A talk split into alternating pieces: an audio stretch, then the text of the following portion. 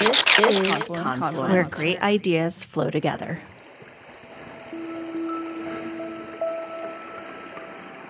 This is Confluence, where great ideas flow together, the podcast of the Graduate School of the University of Montana. I'm Ashby Kinch, Dean of the Graduate School. On Confluence, we travel down the tributaries of wisdom and beauty that enrich the soil of knowledge on our beautiful mountain campus. She's she's a fearless writer. I think that's the one word I would use to categorize her. And she's also extremely generous and selfless uh, as a person and a member of the community. I just think her work is is undaunted and she's just the kind of person that is capable of saying in the words of Czesław Miłosz, what's worse yet true. You just heard the voice of Chris Dombrowski talking about his student, Gabby Graceffo. Gabby's completing dual master's degrees here at UM, an MFA in poetry and an MA in literature. On Confluence, we like to highlight graduate student accomplishments. In this episode, we celebrate Gabby as winner of this year's Best in Conference Award at GradCon for oral presentation in visual and performing arts.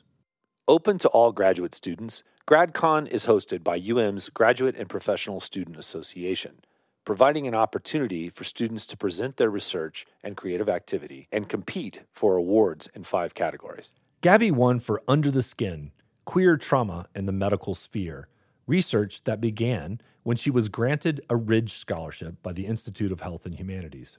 She's an MFA student studying poetry and simultaneously finishing a master's in English literature.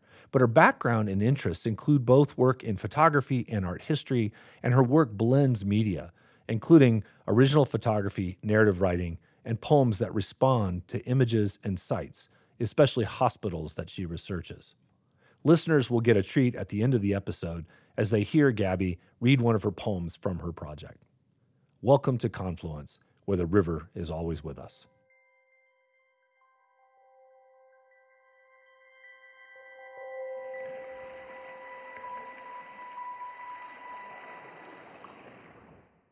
Welcome to Confluence, Gabby. Thank you for having me. Thanks for coming by. It's great on Confluence to sort of celebrate winners, and you won this GradCon award, which is why you're here. But you and I know each other, and we've interacted a lot of different ways. And so we're going to kind of talk broadly about your graduate career, why you came here. I'm especially interested in listeners hearing your story about the Ridge Scholarship and how that connected to the win uh, in that award, the the presentation. So talk a little bit about that. Why were you inspired to apply for the Ridge, and and you know what was your project grounded in? Sure.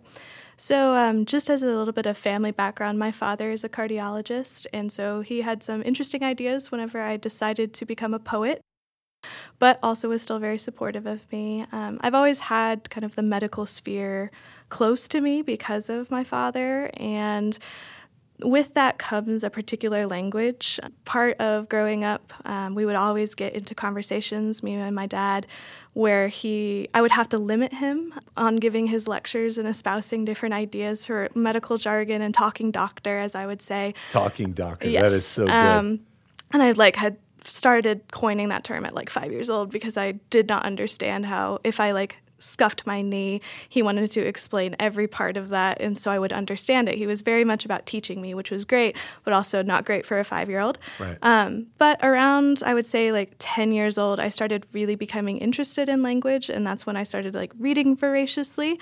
Um, and then I also just started understanding how, having grown up in the South, my language is different from other people more than just accents, but how I speak, the kinds of subjects that I use, and how I like diplomatically will move move through sensitive topics. And this kind of background was already priming me for being interested in the medical sphere, in the language and doctor talk that exists there, and then how that kind of combines with discussing trauma. And so, obviously, within the past few years, since being an undergrad and moving into grad school, I'm very, very engaged with this idea of the language of trauma and how sometimes doctors speak or doctor talk sometimes disregards that. Where I know my father kind of explained that sometimes you speak in this way so that you can, as the doctor, discuss something with a nurse in the room without the patient being aware of the weight of what's happening. Yeah, kind of talking around the patient. Exactly. And so all of that kind of skirting and going around the circumference of topics has been very interesting to me. Whenever I came here, um, I came here unfunded for my MFA program. And because of that, I was very engaged with any scholarship opportunities that I could find.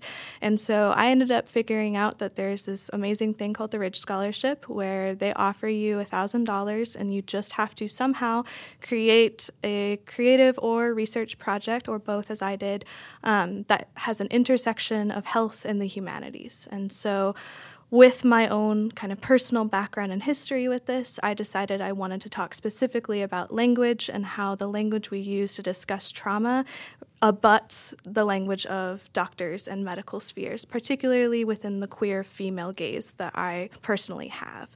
So then I ended up kind of making this giant plan to go out to the middle of nowhere, eight hours from here in Glasgow, Montana, where there's an abandoned Air Force base. Um, I got in contact with the owner of the hospital, and basically the base is kind of divided up into different owners. So Boeing owns the uh, runways. If you go anywhere near them, they will arrest you on site pretty much. Um, and then if you go to the houses, it's fine. It's owned by like the HOA of Glasgow. And then there's other smaller venues that are owned individually, and so the hospital is one of them. So I got in contact with the owner, and she essentially did not want me to go alone as an unaccompanied young woman. And then I ended up connecting with a photographer that lives in Glasgow, and he became my chaperone essentially because he had been through uh, the hospital before. So he actually helped me connect with the owner and then was more than willing to help me do it, which was very kind of him. So had he photographed it before? Yeah, he had photographed it for I think it was the Great Falls Tribune. I see. Um, and so he but had done. You had kind of a different thing. You had more yeah, art in mind. Very much so. So he was doing a lot of digital work, and I much prefer to work analog with film photography. Um, that's just kind of my own personal preference, but also particularly looking at abandoned spaces, I think it's important to have some of that physicality that exists within like the dirt and grime and moss and mold that was in this hospital. I found that it was also important to have a material to capture those images that also has intense uh, physicality and materiality. And so I've always liked film because I can very much control it in a different way. Like I am there in the dark room using my little wiggly things to make sure I have any like burning or dodging that I need to do. And it's made me feel much more connected to the image rather than just taking a digital picture where essentially the camera is doing most of the work for you. In no way am, am I saying that digital photographers are not like equally valid. They are. It's just personally for me, I really, really appreciate the physical aspect. And I think for something that was so physically charged whenever I moved through this hospital as I was exploring and photographing it, I needed to have the process when I got back home to also have that intense physicality. Yeah, and the embodiment part of that is really important to your work in general. Yes. That that you're again from your identity position expressing in the art practice your physicality, your your bodied experience. Exactly. And so the photographs don't have any humans and I find myself when I photograph things much more com- comfortable in basically people-less spaces. And then, I mean, some of it is just you don't have to worry about some child with an ice cream cone running through. but the other part of it is I just tend to feel much more comfortable and I feel like I'm not being seen taking the image in that moment. And I feel much more able to just simply exist within myself, within this space, within my body. And that also kind of translates to what I do back home once I got home from the trip, where I'm working on creating a series of poems and then also a narrative nonfiction essay, um, where I'm really trying to think about my body and how it felt in that space, and then also how that has kind of different like light bulb moments to other previous things that I've experienced, or t- sometimes some traumas that I've like held within my body that it's a house for. Yeah, and so so the project uh, under the skin, queer mm-hmm. trauma in the medical sphere. I had the lucky opportunity to see you presented at GradCon. Um, what was that like for you presenting that work? I mean, it's very vulnerable work, it's very intense work. Uh, to not just to an audience, but like an in-person audience. You know, we've been in COVID, and most of that has been away. What was that experience like for you to share that work with a community? Sure. So, I, up until that day, had absolutely hated presentations. Like, I was very much always the over prepared presentation person. But when I got up there, if it was supposed to be 15 minutes, I probably finished it in seven. I am a fast talker and it gets very bad when I'm nervous. And basically, I just kind of get very in my head about things. And when I walked up onto the stage for GradCon, I don't know exactly what happened, but something kind of switched. And I don't know if it was that I hadn't really presented anything because of COVID and I'd had time to really hone my like different speech skills, but also my confidence in my own work. But I also had seen just like the previous week, my mentor, Keetje Kuipers, who was the faculty affiliate for the Ridge Project for me, I'd seen her give a reading and also give a craft talk. And just watching her and being in awe of how she would seamlessly move through giving recitations of poems then going over to talking about like the meaning behind them and also the craft elements of not just how they came to be but why they're important to be exactly as they are. Somehow kind of i guess made everything more real and i was somehow able to be like that is what I want to do. That is how I want to access talking with an audience. It's how I want to be able to be comfortable up on stage because it's not just that I am doing this for an assignment. It's that I'm doing this because I really love what I've done with this project and then I want to share it with people. A big part of why I was okay with doing GradCon, because that was not planned originally. Within the Ridge program, you typically have a Ridge symposium where you kind of just present all together. I was also, because I was the only one doing a creative project within the arts, I was not able to be on the Ridge panel. And so that also made me extremely nervous because I wasn't with like the people that I don't know, but at least are doing the same things as me in terms of the project for the Ridge Scholarship. I just kind of knew I was alone, but that the work I'm doing is important and I want to share it.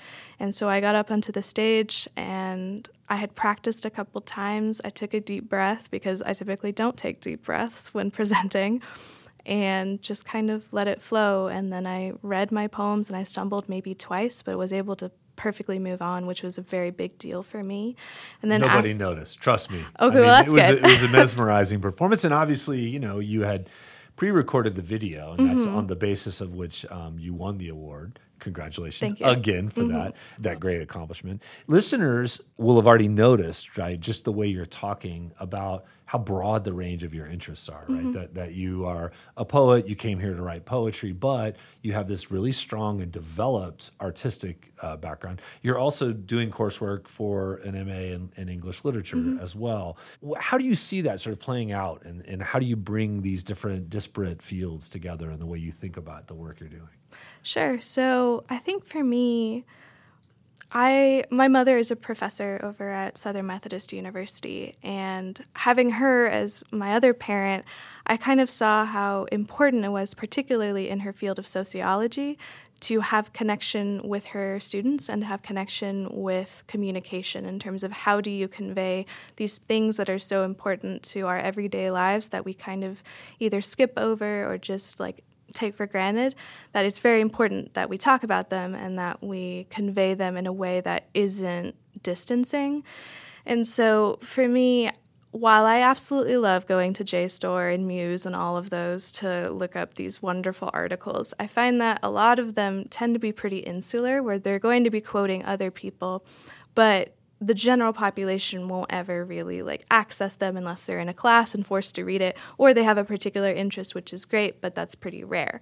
So for me i think that my dual master's degree with the mfa in poetry and the ma in literature is really important that it's not just that i'm getting two masters it's that i'm trying to combine them as much as i can. Because i do really think that having a creative kind of vehicle allows for more people to understand what I'm studying and to also connect with it and have it be able to be taken in. I think if you use all this academic jargon, as in also doctor talk, if you use that too much, you really can distance and shut down connection with people. And for me, I think connection with people is what I'm always striving for, and I've just found different ways that I can combine it. Sometimes that is taking a class with Dr. Katie Kane, where we're talking about auto theory, which is a fusion of the personal and the theoretical within literature that also particularly applies to feminist scholarship. And l- listeners who haven't listened to episode 66 with Dr. Katie Kane should go back and listen to it. She talks quite a bit about that class in particular, that auto theory. Yeah. Just had to throw that little plug in. Sure. So, yeah, I think for me, sometimes it's within a class structure. Sometimes it's when I'm within my master's in literature, I'm specifically looking at intermediality. So, I'm looking at how we can read novels that are prose in contemporary function, typically like within the last 10 to 20 years, how we can read them as completely other media. So, for instance, you can read, at least I argued, you can read Jennifer Egan's A Visit from the Goon Squad as a concept album, and not just that it has musical qualities, like in terms of lyrical nature of the prose, but specifically it's divided into A and B sections. It works through memory in a very different way, in the way that when you listen to a concept album, each song is distinct, but each is trying to convey a similar theme that builds on itself and starts almost collapsing because it's not the standard where everything is like perfect. It's often pretty rough. And I think that particularly in Egan's work, you can look at memory in such a vastly different way because it's being told backward. And then we start to understand how trauma can exist within the form that is being conveyed. So, not just that this is talking about trauma, but the actual form is kind of a somewhat traumatic reading. It's not. Uh, it's uncomfortable. It's not a typical way to move through literature in the way that we've all been practiced, and so sometimes it's like that where I'm looking at specifically a book where I'm talking about it for a seminar paper. Sometimes it's just that I start to gab a lot and I just like to talk about all of these different things and trauma and intermediality and how creativity and creative production can fuse so intimately because it's based on language and how that immediately does convey trauma. And so I think it, it happens in a lot of different ways for me, but I would say. And, and have you read uh, Egan's new novel? I have not yet. Okay, But I'm planning treat. on it. You're in for a treat there. I mean, she takes that that trope of the intermediality and kind Mm-hmm. of jumps up a level. So we won't get into it because it would be Sure. yeah, a digression. But so now that you're you're you're in year two of this project, next year you'll be kind of fusing the two, kind of finishing out the MFA while pushing toward the MA uh, literature. What what comes next for you? So I'm not sure. So I just received an internship with Copper Canyon Press. So I'll be working that internship this summer. But then I also really love just having time to continue to work and have more grants and do all these interesting projects that UM has been very, very gracious about in terms of funding me. So I think my ideal would be trying to find a PhD where I can work on my creative and scholarly research that would be fusing, again, either within auto theory or maybe in something completely new that I kind of start to stumble upon in the next couple months, I hope. And I would hope that I would just have some really dedicated time to try to explore that while I'm also looking at publishing because, again, it's whatever I do is wonderful and I can share it with my friends and I can just talk about it ad nauseum to anyone who will listen. But it's a very different thing to have it specifically communicated, like at GradCon, where I had two young women come up to me after the presentation, and one of them was crying, and she was saying how moving the entire project was with the presentation, and how she was so happy that someone had talked about these things that I use language that isn't typically okay for poetry, at least in a traditional sense. And I'm also using forms that aren't common for it.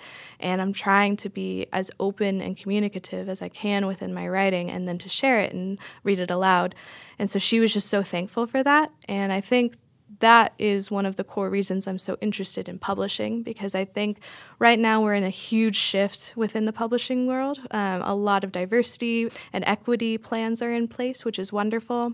But I think at the same time, what needs to be happening too is to address how specifically forms are also kind of contributing to those abuses and how we can try to move beyond them or at least really, really articulate what's going on and also promote stories from minority communities like the queer community that I'm a part of, or just in any way trying to open up not only existing lines of communication, but to create new ones as well. And I think that's why I'm so invested in intermediality because I can try to uncover how there's new things going on. There's new methods of communicating and connecting and talking about these things that 20 years ago, 30 years ago, even then, we couldn't really openly discuss. And so that's my goal. It's kind of a little wishy washy because that's just so broad. But I think it sounds idealistic, which is what I like. And, yeah. and I and uh, you know, from the graduate school perspective, it just of course makes me happy to hear people talking about interdisciplinarity and thinking about tapping into talent ranges, their own, but also the communities they live in, right? Yeah. That is exchanging across those talent ranges. Y- you and I had the opportunity to interact recently kind of self-forming independent study sprung up this semester and that's a good example of what, what we want to see in a graduate school. Can you talk a little bit about that? I mean so we, we interacted around a, a particular book because i my research is in death and the kind of history of death studies. But this whole semester you've been reading with a group of other graduate students on topics in seth, sex and death. So critical uh, 20th century critical theory and ideas about sex and death and how they've sort of contributed, uh, especially to the problemization of identity in the in the 20th century. Let's say, uh, how did that evolve, and how, what was that process like? Sure. So there were several students um, that were my classmates within Dr. Kane's auto theory class, and that we all loved that class immensely and found that we had similar ideas, and we're also with we're all MFA students as well. So we were kind of some of them felt a little bit fish out of water within the lit program, just because it is a big shift from a creative workshop. And we ended up just finding that we got along really well and we all had very similar interests in sex, death, and religion. And so my classmate, Shai Watson, ended up creating this proposal for an independent study on that topic with Dr. Kane.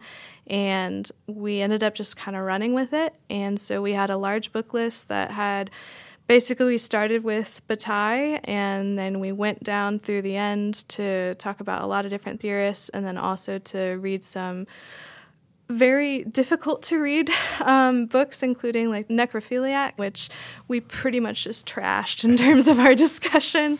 But also, uh, Shai was not there to try to have a little bit more salvation for that book and its reasonings and reason for being and being read. But yeah, it was kind of just we would go in on Wednesdays and we would talk about uh, whatever book was assigned for that week. And then halfway through the semester, we had a creative response due since we are MFA students. Um, we worked with basically trying to look at a creative vision that was inspired by the text we were reading.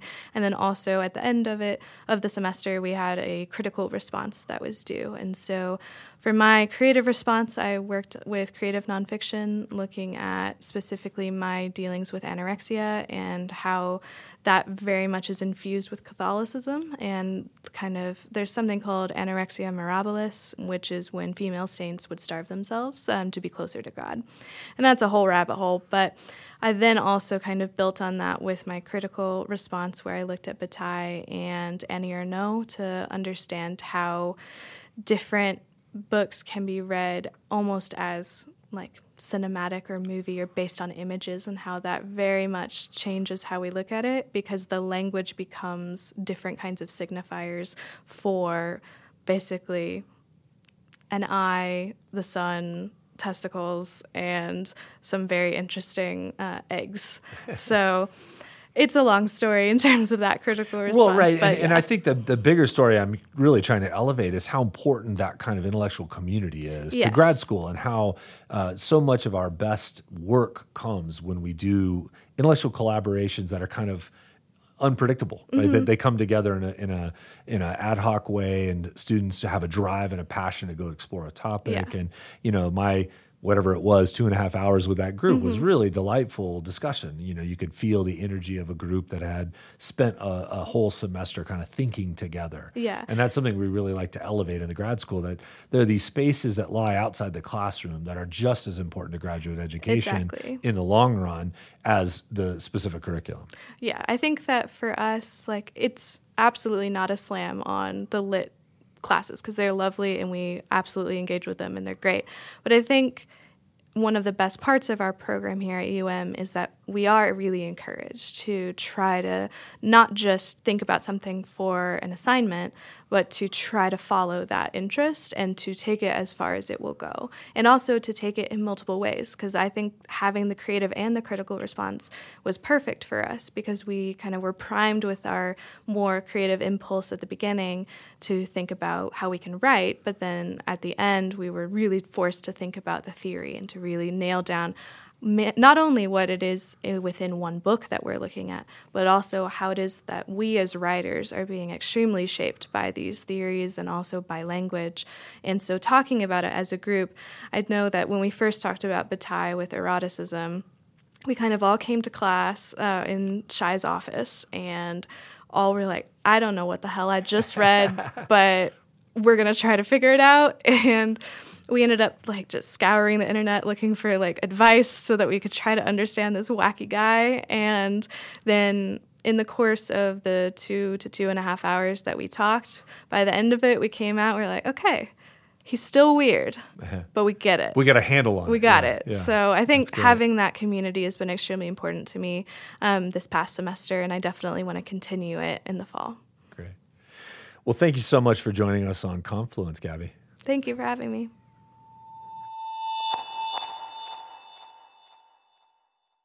Laparoscopy, or a half birth. At Pleasure Pier, two girls plunge into the sea, the gulf swallowing the pink skinned little pills of their bodies as I sand my calves, watching the slash of polka dot tween bikinis disappear in gray water. A little high on propofol, I explore the arcade of myself, the paddles and pinball lights and openings, three keyholes a surgeon cut to reach the cyst in my left ovary, a mouth that traps sound like a billiard pocket, that trapped the answer to want to keep it, as the nurse presented the clotted mass in plastic, naked with milk teeth and hair, staring out like it wanted something. Was it a birth or a child made only of myself? I flip the answer over and over in my hand like a beach stone, never quite deciding which side feels best to touch. The two girls surface, squawking frigid delight, and when they dive back into the water's throat, I realize that this is how loss can feel. Not the slow suck of stomach acid through a straw with a cocktail umbrella someone placed out of pity, but a blue after image that bites the retina with its gums, no teeth, not even dentured, borrowed from some other grief just a wet reminder of something suddenly gone.